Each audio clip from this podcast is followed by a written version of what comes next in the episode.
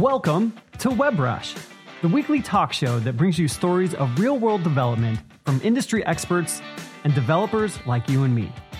Each week, Ward Bell, Dan Wahlin, Craig Shoemaker, and John Papa find out what it takes to write, deploy, and maintain apps that stand up to the demands of the real world. And now, here are your hosts.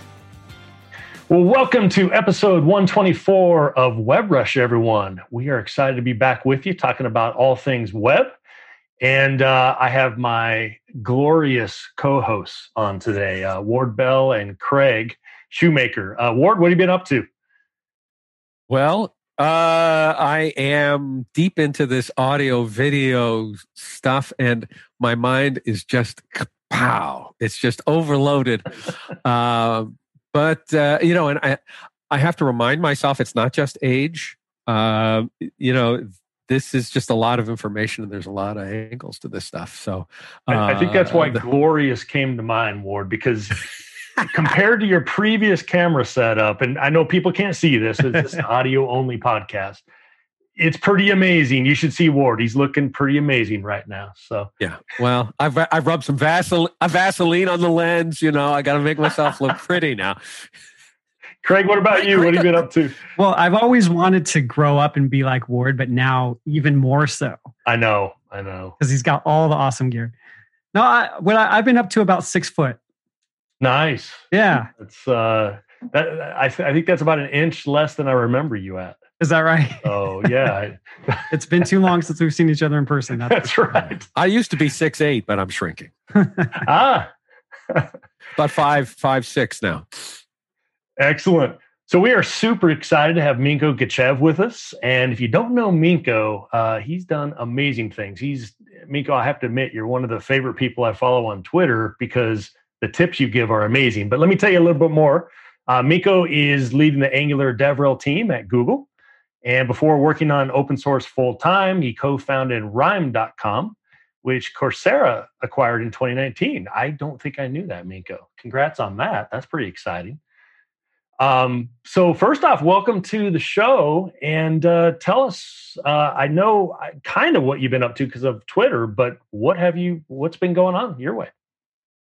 Yeah, well, a lot of exciting Angular stuff. Uh, we have been working on both like product and uh, community side of things recently.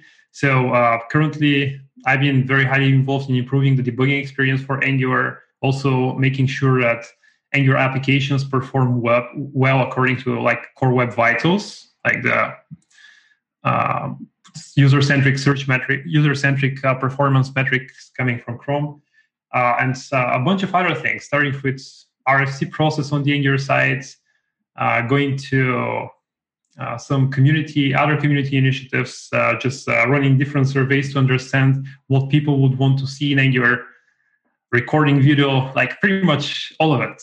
Now, wait a minute, wait a minute. Uh, I heard that uh, Angular is dead. It's only being used internally at Angular. They've cut themselves off from the rest of the rest of the world. not so. Not true. Yeah, I haven't heard about that actually. Well, I, I I haven't heard, heard that either, but there are pe- there are people who say things like that. So I we want to know, we want to know um, what what the what you know what's going on. Yeah, social media is a dark place. Uh, I have we have been um, Angular has been doing pretty well actually. We we looked at uh, we we we are, we are running an annual developer survey, uh, and last time we got about thirty thousand responses. That's like only Angular developers. Hmm. Yeah, uh, we released our survey results. So like it was hard to analyze all the open-ended answers, right? You can imagine 30,000 of them. Uh, we run some, we worked with a vendor in order to make sure that we provide, we, we run some natural language processing on them so that we can categorize them in different uh, areas of focus. And we released the survey results on our blog about a month ago. Uh, I was really happy to see that more than 50% of people actually rated Angular with a 9 or a 10.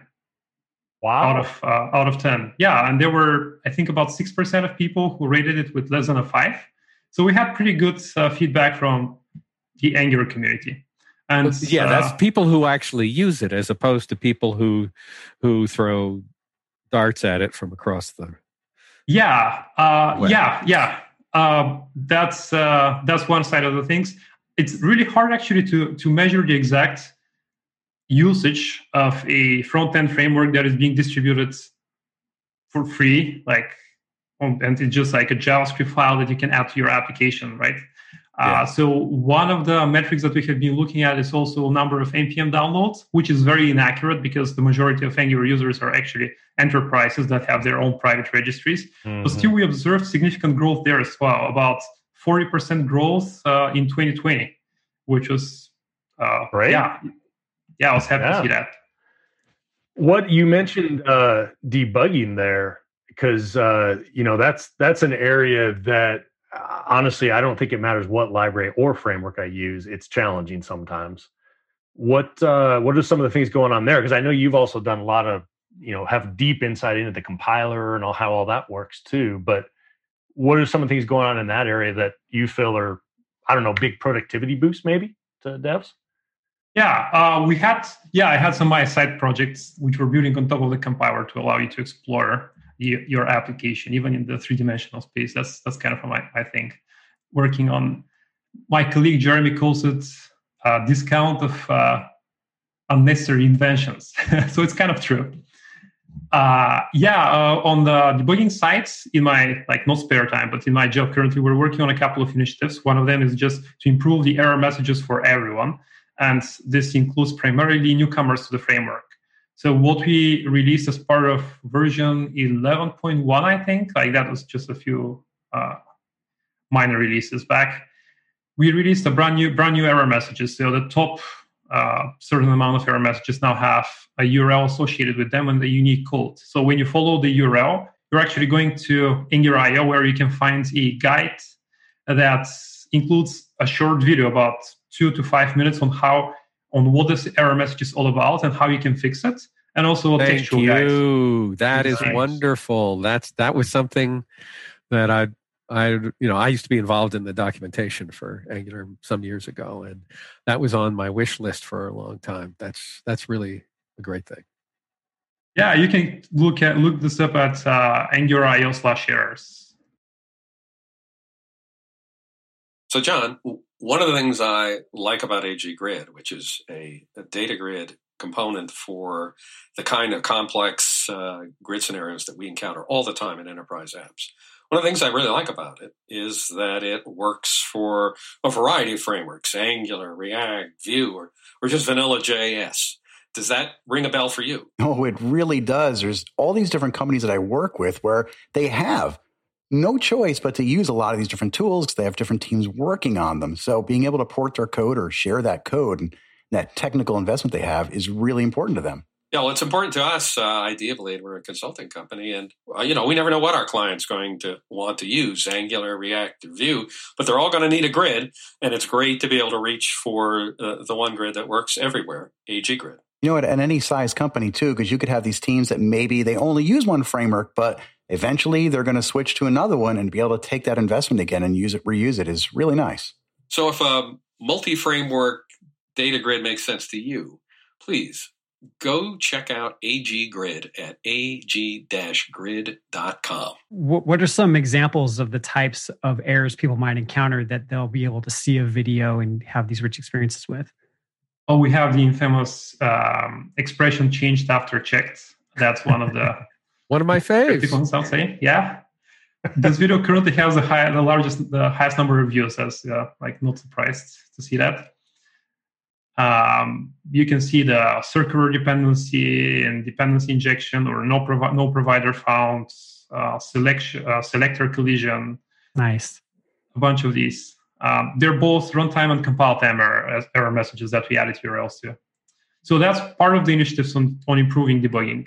And another one was just to go through all the different error messages that we have in framework and make sure that they're providing valuable information. That was the first stage. So that was a improving their errors was the second with guides.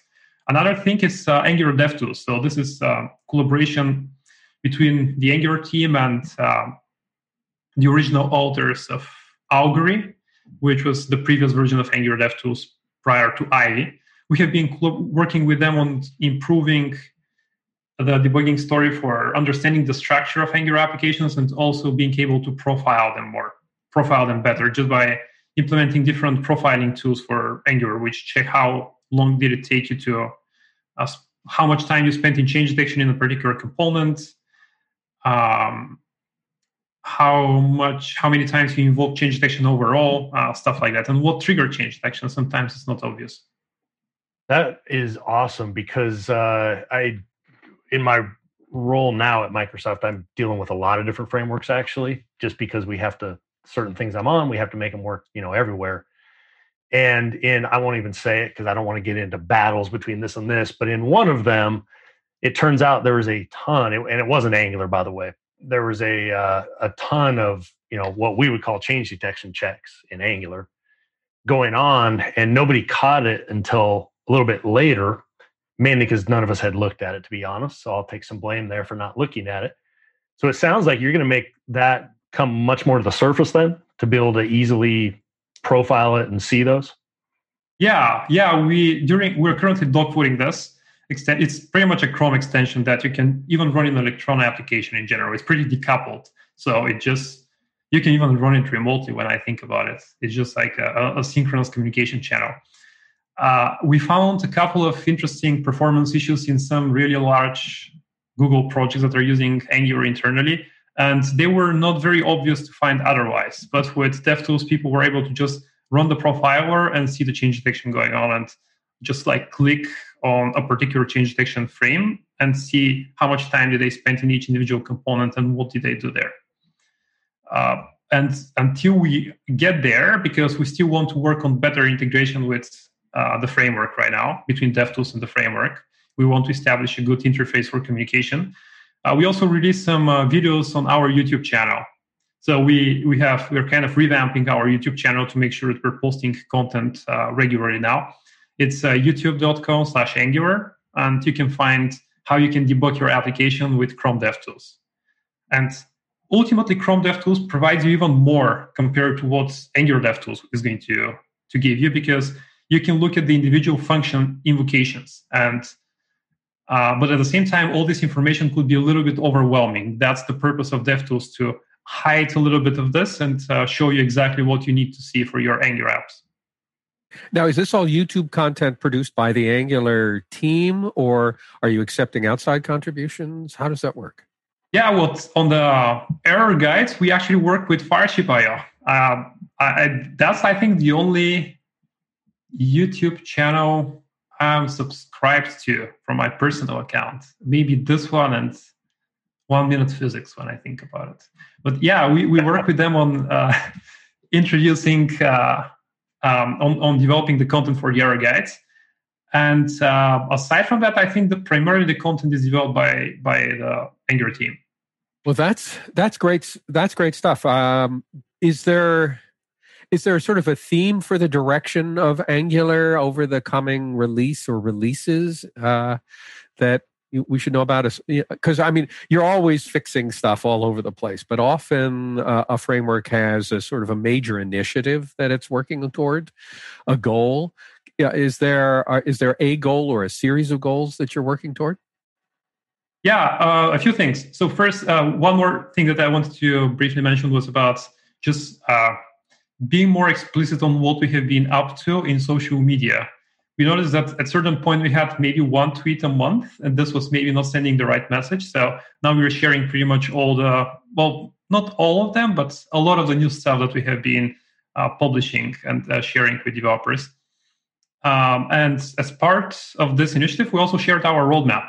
You can't imagine how hard that was actually, because building a web framework is something very unpredictable. You have web moving forward very fast. There are new web standards being developed. Uh, there is JavaScript, the language which moves forward annually with uh, new standard proposals. And also the business, which moves even faster. So the framework needs to make sure that it aligns with all these different standardization bodies and also fuels the business purpose as well. So it has been challenging I think not only for Angular, but pretty much for any web technology out there to publish a roadmap for the next couple of years. Uh, we did that uh, last year, uh, where you can find currently the roadmap on, um, Angular.io slash guide slash roadmap. We're listing a couple of more strategic initiatives that we'll be taking on in the next like a couple of uh, months or at least like two years maybe. So, can you pull out a few items from the roadmap you think would be worthwhile for people to look into? Yeah, yeah. Generally, Angular in Angular's vision, we, we want to be opinionated and to provide best practices from the start. So if you look at uh, the, that's kind of a common theme between all the efforts in the in the roadmap. Something that is coming up soon is just strict mode, where we'll be introducing stricter type checking for in Angular templates and TypeScript code. I don't think it's even on the roadmap because it's kind of a relatively small effort. Uh, something else in this direction is um, um, uh, simplifying the framework generally. We, we want to be opinionated with best practice from the start, but at the same time to not overwhelm people with a bunch of concepts that are part of their critical learning journey. So this is uh, optional ng modules is part uh, of um, of this vision. That's something that we have been looking at for a while, uh, and we haven't implemented only because it's we want to make sure that it doesn't have breaking impact on the ecosystem. You know, that was going to be my number one thing I was going to ask you about because having done a lot of training and stuff like that on Angular over the years, that's always the first thing is what's with this module? Like, why can't I just write a component and it runs? So I'm I'm excited to see that, you know, it's a hard problem to solve because like you said, you can't be, I mean, Angular JS had modules, you know.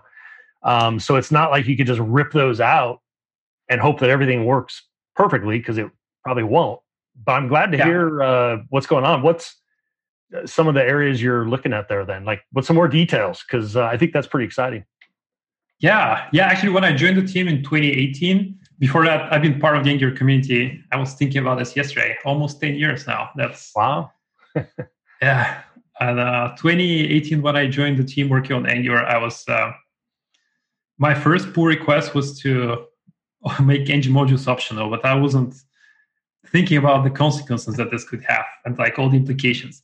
So clearly, this this wasn't able to go through, and we have been planning until then how to make the rollout in a smooth way to ensure a smooth transition and also to still provide ng modules for uh, the large applications which need them because we find them as a really great organizational pattern for large apps such as let's say Google Cloud, which I think they have over two million lines of TypeScript right now, and wow, uh, yeah, they Too find. much that's about a million and a half too much. Big uh, app, though.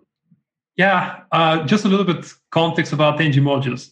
So ng modules primarily exist because Angular has a has templates which are just like plain HTML, which we later compile to efficient JavaScript instructions.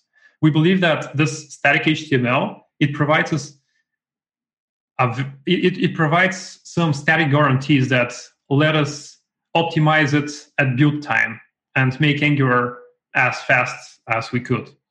And what ng modules do, what ng modules do, uh, do is just like to provide the compilation context for this template. They just let you know which components are available in this particular template so that the compiler knows what output it can generate.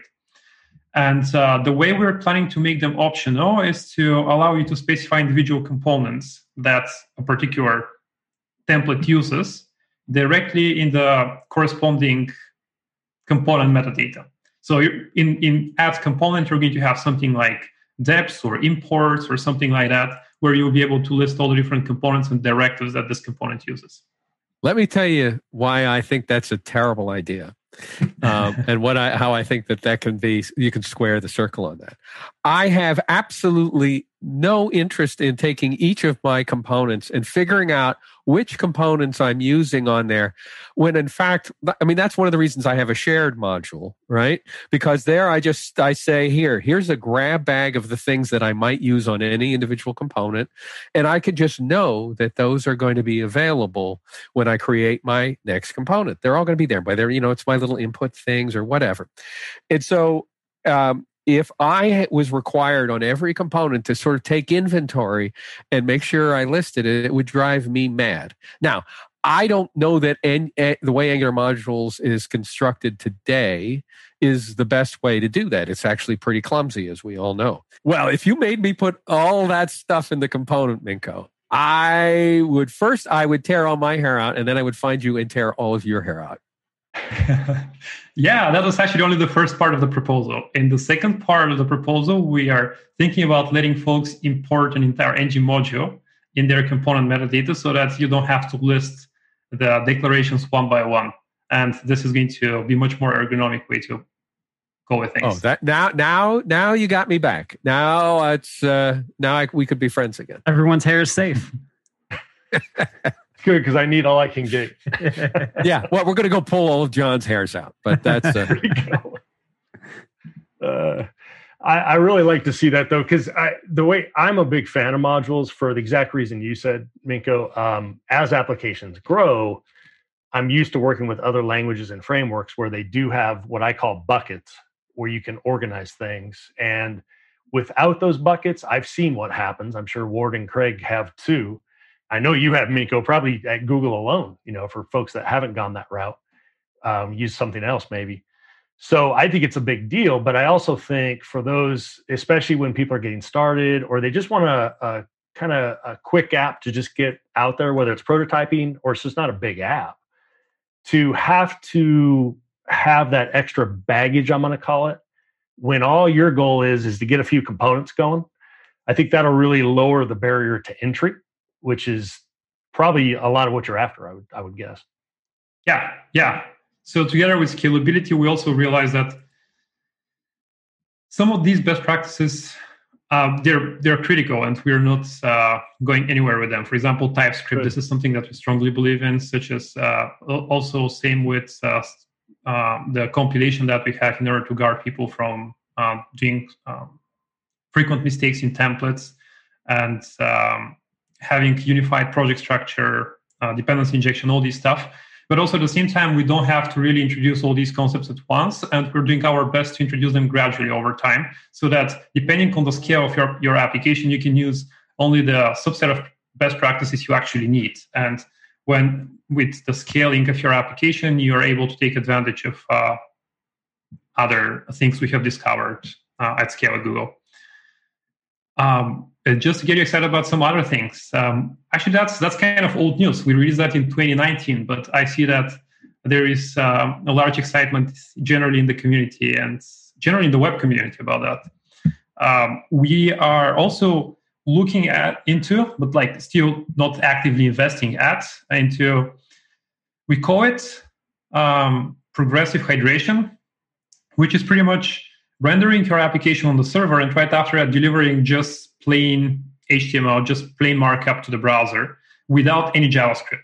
So that when so, so that's zero cost uh, for the user. Is the application is going to be immediately rendered, but not necessarily interactive. However, when they start interacting with a particular component, we will be able to deliver only the JavaScript associated with this component and all of its dependencies, so that we can hydrate or make interactive only part of the view.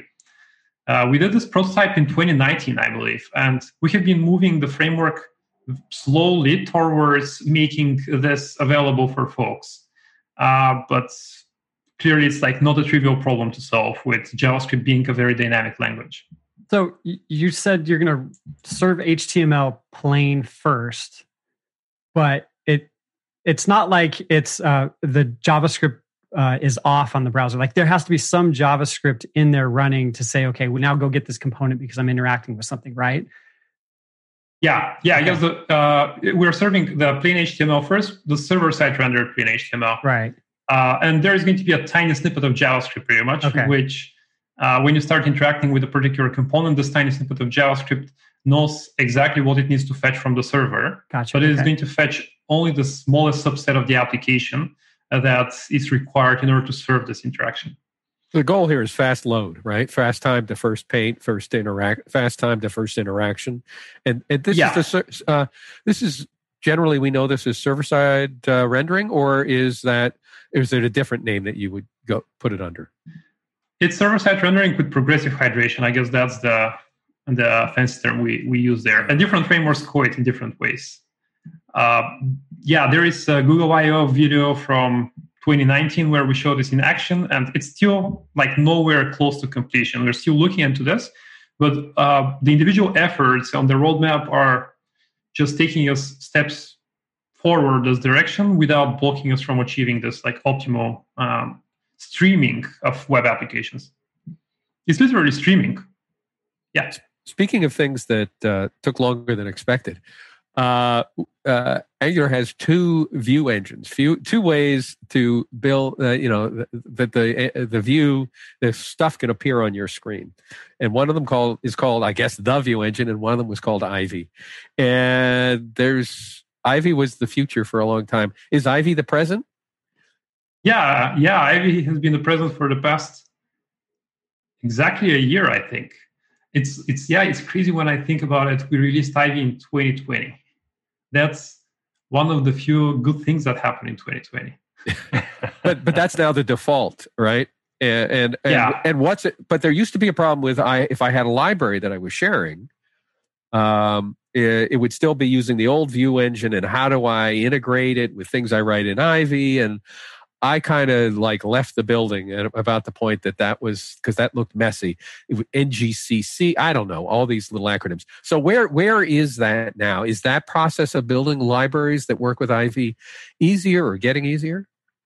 Yeah, yeah, yeah. Previously, we had a compatibility compiler that was compiling libraries using the previous rendering to Ivy and uh, it, it's working uh, pretty well, but adds some extra post-install step. So people need to wait a couple of seconds after they install their npm dependencies for the step to pass. Uh, we released an RFC. That was our first uh, RFC. Well, we have been having other attempts for RFC. That was one of the first RFCs for the new RFC process, let's say where we ask the community for feedback on the new way to distribute Ivy libraries. So this is something that we it's currently in a rollout. We're going to make it the default in version 12, where people will be able to distribute Ivy libraries without needing to package them as a View engine.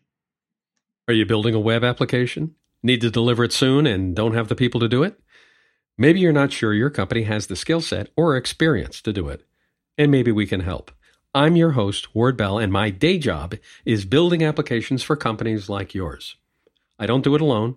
I'm president of IdeaBlade, a consultancy that specializes in enterprise web application development. We're particularly strong in Angular, RxJS, NGRX Redux on the front end, and .NET and Microsoft technologies on the server. We're a small, tight knit group of people handpicked by me for their expertise, experience, integrity, and team spirit.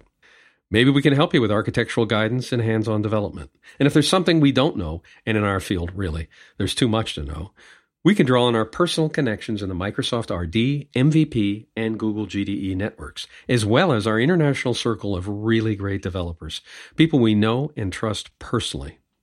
If you got a project that's keeping you up at night, shoot us an email at info at ideablade.com. That's info at ideablade.com. And now back to the show. Uh, one thing I wanted to circle back to, Minko, was uh, so you mentioned this. I'm going to call it SS, SSRPH. Would that be right? Uh, server side rendering, progressive hydration. Yes. Um, I if anybody uses that acronym, it is now copyrighted, trademarked. Uh, anyway, what what I know one thing that I first thought of when you said that was so is that going to be like a complete replacement for what Angular Universal does then? Or is this just a new way to do what it does? I wasn't clear on that part. Yeah, Angular Universal would not change in this case. Uh, I think there is a very minimal amount of changes required there. It's mostly on the client side. How are we going to handle user interactions and how are we going to uh, load individual components one by one? In fact, this is something we have been using in Google for many, many years now. Not necessarily for, for Angular only, but and it's actually doable with Angular even today, but it's not enabled like it requires some custom work there. You need to put put the work into making sure it works with your application. Um, it's it's very interesting problem uh, to to solve because at the same time when you think about it, you don't need to bundle your entire application since the bundling happens dynamically when the user interacts with a particular component. We need to figure out this component and all of its dependencies and on demand bundle a subset of the application in order to deliver it to the client. Uh, and uh, it requires a custom serving infrastructure or maybe just pushing code over HTTP2 or HTTP3. Uh, yeah, it's uh, it's interesting problem. It involves the entire stack, not only actually the client side rendering, but the changes in Universal are going to be minimal. Yeah, and Universal is not going anywhere. We have been consistently improving it over the past few few months. We are in an ongoing collaboration with the Google Chrome team, uh, particularly a team that is very closely working with the folks who are developing Core Web Vitals uh, in order to make sure that Angular is very well optimized for Core Web Vitals. So uh, this has been an ongoing collaboration where we shipped inlining of fonts, uh, inlining of uh, critical styles, and uh, also giving feedback to people on the implementation of the individual metrics so that we can make sure that they are not penalizing any existing Angular and non-Angular applications. Let me go a little different direction here, real quick uh, for those that don't who are on Twitter and don't follow Minko, you should because uh, you provide some uh, tips, and I'll have to admit, there's been multiple of these tips where I'm like, "Holy cow! I did not know about that." You know, because it's just these little subtle language things. Is uh, you know, a quick segue from Angular here. Is that something you just kind of research for fun on the side, or how are you digging up all these cool tips? Yeah, I'll say it's a mixture between doing just like proactively looking for things to learn and share, and also just having some things in my, I guess, toolbox that I want to share. Uh, yeah, I, am learning some new things around that also. Uh, for example, what was it? Uh, checking whether something is an array. Uh, array.isArray works better than instance of because it works across iframe and stuff like that. That's like crazy, crazy stuff. And it's weird that we have these quirks in JavaScript on the first place. So uh, on your blog, you have uh, an introduction to who you are, and you you have I am, and then you have this code block that has this insane array structure in an eval statement, which I ran in, in a incognito browser because I didn't know what that eval statement was going to do, and it prints up your name, which I thought was insanely fascinating. But then I'm looking at the code and I have no clue how that works. So if you're listening, you should check out Minko's blog and look at this. And I was just curious, can you tell us how that works? Yeah, you can actually write any JavaScript program with just six characters, with uh, square brackets, with parentheses, huh? Exclamation mark, and a plus. That's that's all you that's need. That's it. yeah. What? Uh, yeah, for example, when you have square brackets, that, that's pretty much an array. But if you prefix this array with a plus, it's being casted to a number, so it's now a zero. Okay. If you if you prefix this plus square brackets with an exclamation mark, this becomes true. But when you prefix this with a plus, it becomes one. Uh, so you can get, uh, let's say, by having zero now and having an empty array, you can very much very easily get undefined, just ex- ex- accessing the zero uh, element of an empty right. array. And uh, if you sum this with an empty array, you're going to get the string undefined. And from there, you can start taking the individual characters of undefined one by one you can do the same with objects and uh, infinity, and generally you can start accessing. Uh, you, you can access. I think it was. Uh, um, you you can access the characters uh, associated with specific uh, Unicode code points. So you looked for every any error code that had any of the letters that you needed for your name, your name, and then use this technique in order to access the the uh, location of the string to sp- spell out Minko. Am I understanding that correctly? Yeah, pretty much. pretty much, yeah. That's awesome. Greg, I'll have to admit that was the find of the year so far because I'm, I'm also just baffled. Uh, there's a link in the show notes for everybody if you want to see this. It's crazy. oh, I, I got to yeah. see that. That that reminds me of Gary uh, Bernhardt's famous uh, JavaScript. What? yeah. It's about four minutes long, and it's still one of the best talks ever given. Yes, it is. Uh, so that'll be in the show notes too. Yeah, I love it too. Uh, yeah, the tricky part, I guess, is to go to string dot from character code so that like from there you can already get pretty much any characters Ah, character out there yeah. in the Unicode. Yeah. So yeah, but in order to get all these characters, it's like a lot of work to to get to there. How long did that project take you? Uh, I did it uh, some time back. I, I I don't remember. It was a while. I don't remember. That was many Ah, years okay. ago. Uh, maybe a few maybe a few days. That's that's pretty awesome. He's blocked it from his memory. It's so painful. point. Through a memory exception. I actually have a translator. Yeah, I have something which can translate any string to this. wow. I'll make sure I slip this into some client code and charge them for it. right. Oh my! I, I literally, Ward was just thinking. Can you imagine if somebody? Because you can make this work, obviously. Maintenance would just be like, what? It'd be one of those where you put the comment up above it and say, every time you change this and it breaks something, please increment this number. You know, and and there you go. That would And, be and you an just got to make sure that the commit is checked in under somebody else's name. You just change the email and it'll work. Right. It'll look, it'll look like Dan Wahlin put that in the code. I had nothing There to you do go. with it. Blame me. That's I'll just forward it to Craig. exactly. so it sounds like thematically you're just you're really working on angular usability well you're working on performance kinds of things because i hear that as part of the theme one of the themes. But it did sound like in the beginning uh, uh, you were talking more about um, usability and ease of learning and that that's that there's uh, um, an, an effort to do that. And i th- uh, i think that's that would be really important particularly in the competitive landscape where let's let's face it angular has a um, i think deserved reputation for complexity and being hard to learn and things like that relative to say some, of its competitors out there like vue. I mean react also has this way of starting out simple and then quickly becoming uh, a challenge and becoming overwhelming and uh, too. But but angular kind of leads the pack in reputation for being difficult to learn. And is is so is that that's something that the angular the core angular group is sort of kind of recognizes and is putting effort into Oh yeah, absolutely. Yeah, absolutely. So um, there are many initiatives in in in this direction that we're looking at.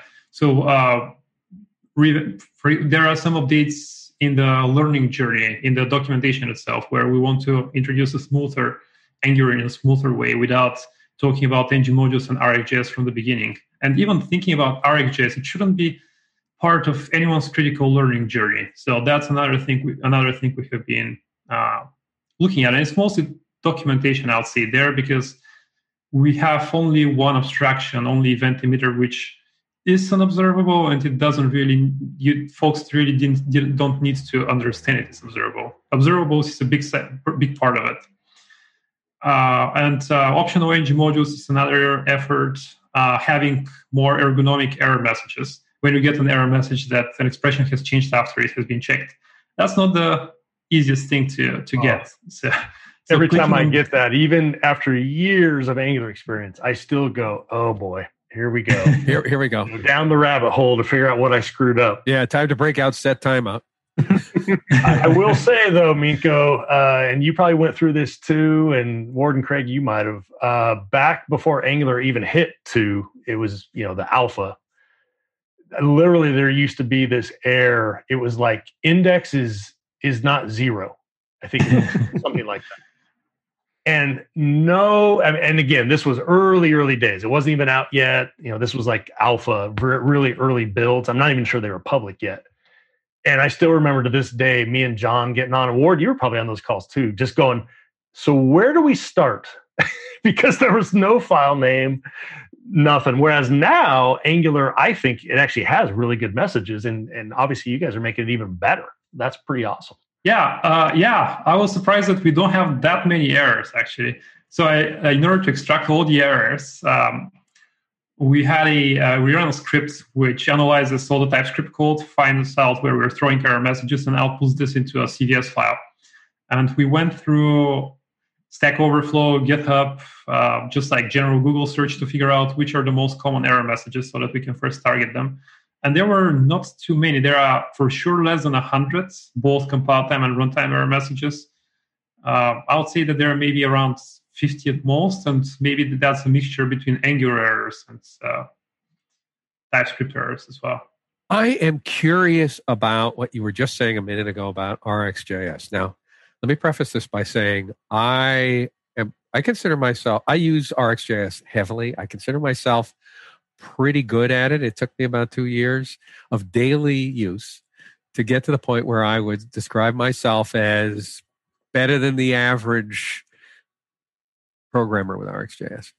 But it's just kills everybody who's working on the team who doesn't live it and breathe it. And I, it's so it's so powerful and rich, but I have a feeling that um, we could use it with a lot less of it in the code. And I'm sorry. I apologize to everybody I've worked with that I have forced so much RxJS on. So, uh, with that background, uh, it sounds like you you're um, oh, and I should also say at NGConf, which is the yearly uh, big conference around Angular, I was looking at the talks that have been selected, and as usual, about it feels like fifty percent of them are RxJS talks. That's sad to me. So, so you guys are gradually steering people to away. You know, originally we seemed to be steering everybody towards RxJS, all the things. Now you guys have sort of backed off that a little bit and made it. Um, made a softer entrance into it and we're not you know are we not demanding you know of, of all of our developers that they immediately um, uh, do everything in rxjs is, is that the new trend? Yeah this seems reasonable. I have similar experience with it. Uh, it's like it's very expressive api so you can have very beautiful and elegant solutions but at the same time there is very specific semantics between a very short verb um, like very short operator and it's like not obvious what this does, and especially when you pipe a bunch of them together, it's even less obvious. It's similar to Haskell. I, I like functional programming languages and uh, um, more, I guess, esoteric ideas. Yeah, they're they're ways. intellectually challenging. I love trying to get the type flow right through all of these things. And after I've yeah. spent a good six or seven hours getting that just right, and solving a problem I could have solved in two seconds another way, I feel like that was really six hours well spent. But nobody else does. as long as you're billing, I yeah. Mean, well, yeah. If I, that's the thing, Greg. I wish I could bill for that, but I immediately feel guilty, and I just write those hours sure. off. Don't you bill by operator, Ward? That but you're right. Haskell's a good example of that. You just feel so alive when you're writing in Haskell. Um, but everybody else thinks you're nuts. Yeah, yeah. With RxJS, I guess it's similar. We are we we definitely are not uh, pulling back. Uh, it's definitely we, we, even have space for improvements between the integration of Angular and RxJS. And there are some things that we are planning on doing in this direction, but this doesn't necessarily imply that more APIs in Angular are going to get more coupled with RxJS itself we can just understand better observables and handle these this transparently internally for developers uh, rather than introducing more RxJS uh, APIs to the public API surface.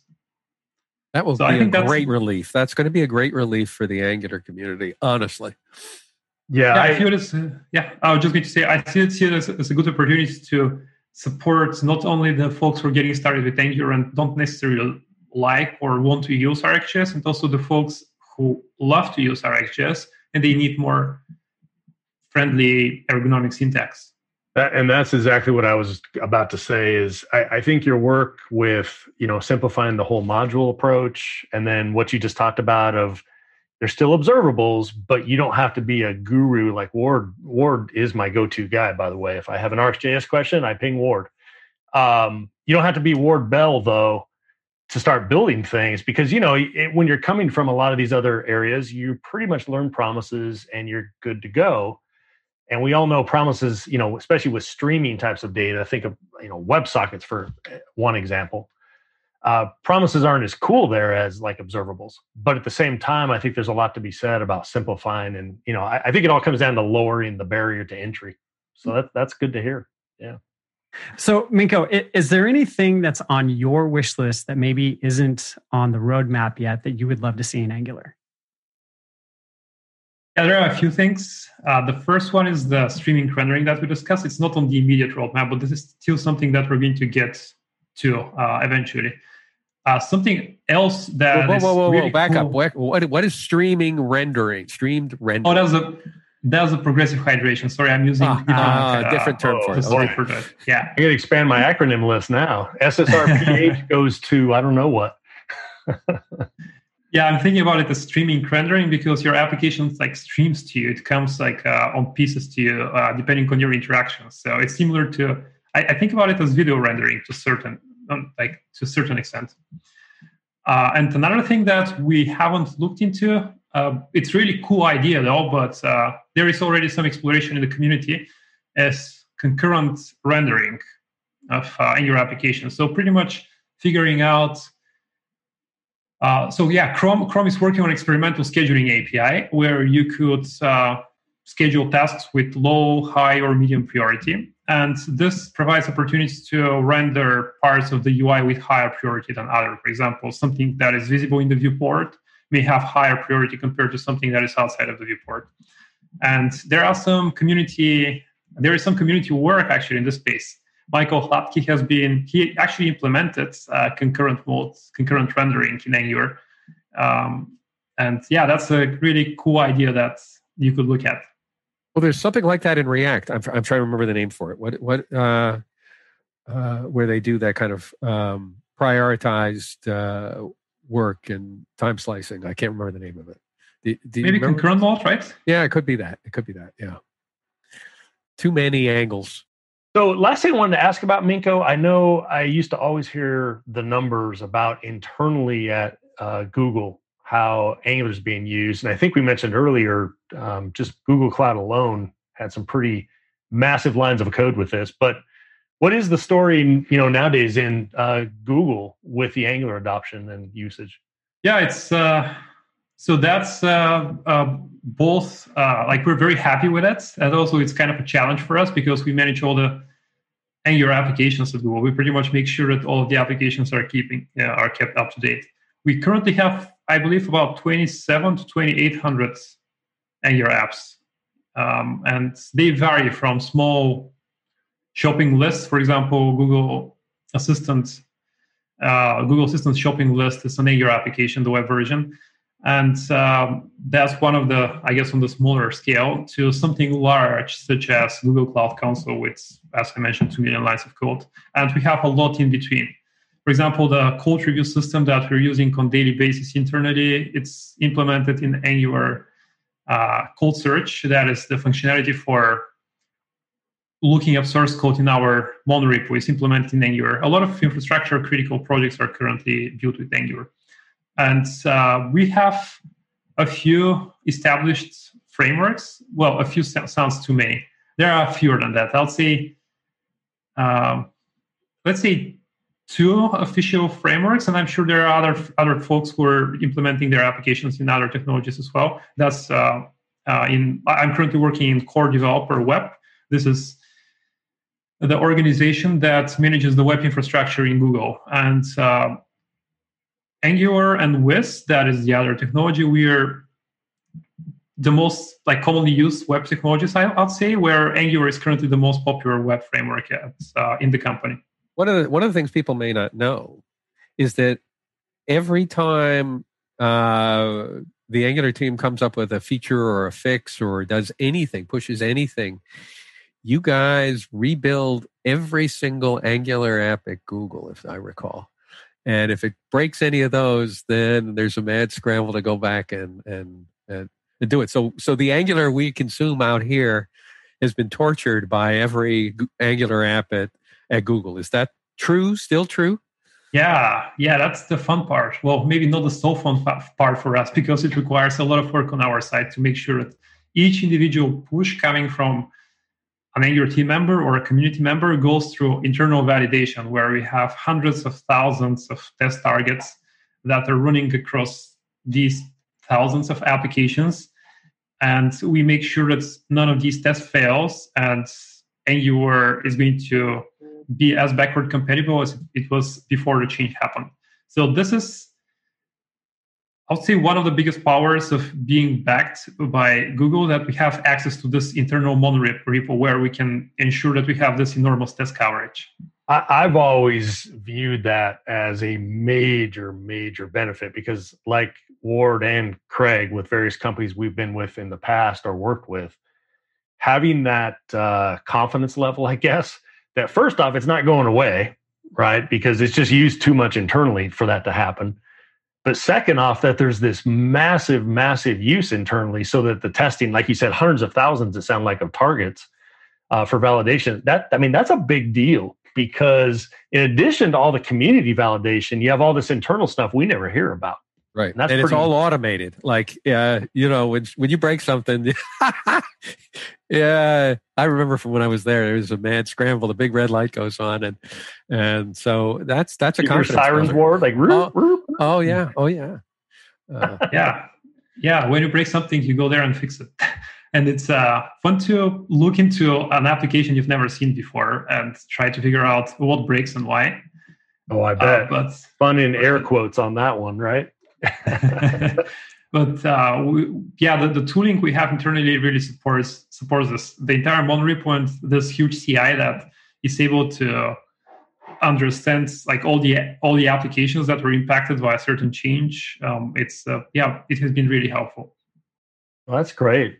Well, we really appreciate you coming on, Minko, and sharing all your knowledge. I, I think uh, you know whether a developer's Angular or not listening I think it's great to hear about what are these plans, whether it's you know the performance and profiling or the simplifications that are planned, and I, I love it. It's uh, great information that I think we can all benefit from. So um, thanks again for coming on. Before we wrap up, we always like to do our kind of final thoughts, where we'll uh, just share some things we've been thinking on or working on or whatever. Uh, so, Craig, let me start with you. What are your uh, final thoughts for today? I'm going to echo something you said and kind of uh, steal uh, an idea and just say that uh, follow Minko on Twitter because in addition to everything that we've been talking about here, those tips, the JavaScript tips and and uh, TypeScript stuff that he puts out there is just you know it, it, certain things that you may never even think of how an operator acts or how a property works or whatever. He kind of uncovers that and makes it available, and it's it's pretty cool. Yeah, and, and you know what I love about it, Craig and Minko, since you did it, is you do it real professional. Yeah. You know, I don't know what you're using to produce it, but it's like really nice side by side. And so, yeah, keep keep those tips up because I learned a lot from them. Uh, Ward, what's your final thoughts for today?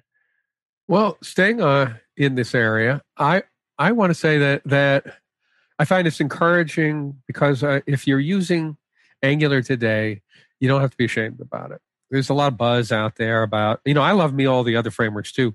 I'm a I, you know I, I want I want to do it, it, React and and and Vue and uh, Svelte and all that other stuff. Totally intrigued by all that, but I uh, I don't have to suffer from uh, framework envy or worry that I've made a terrible choice. Uh, I you know Angular is still a really solid choice. That's awesome. Minko, any final thoughts for us? Uh, yeah, sure. So something that was, I guess, is going to be an update from the Angular side of things, uh, and something that the community was really excited about recently was that uh, we we actually run a survey, uh, public survey, to ask people what new things they would want to see in the Angular CLI, and the answer was that they would want to see better integration with Tailwind. And yeah, we have Tailwind integration stars since last week. So yeah, you're welcome to use it. Um, this has been a really high feature from a really high demand, and uh, we're now looking into ways how to better showcase how to uh, take advantage of it. It's pretty much just adding Tailwind to your project and adding your Tailwind config, but we want to have some more videos uh, and uh, potentially streams around it.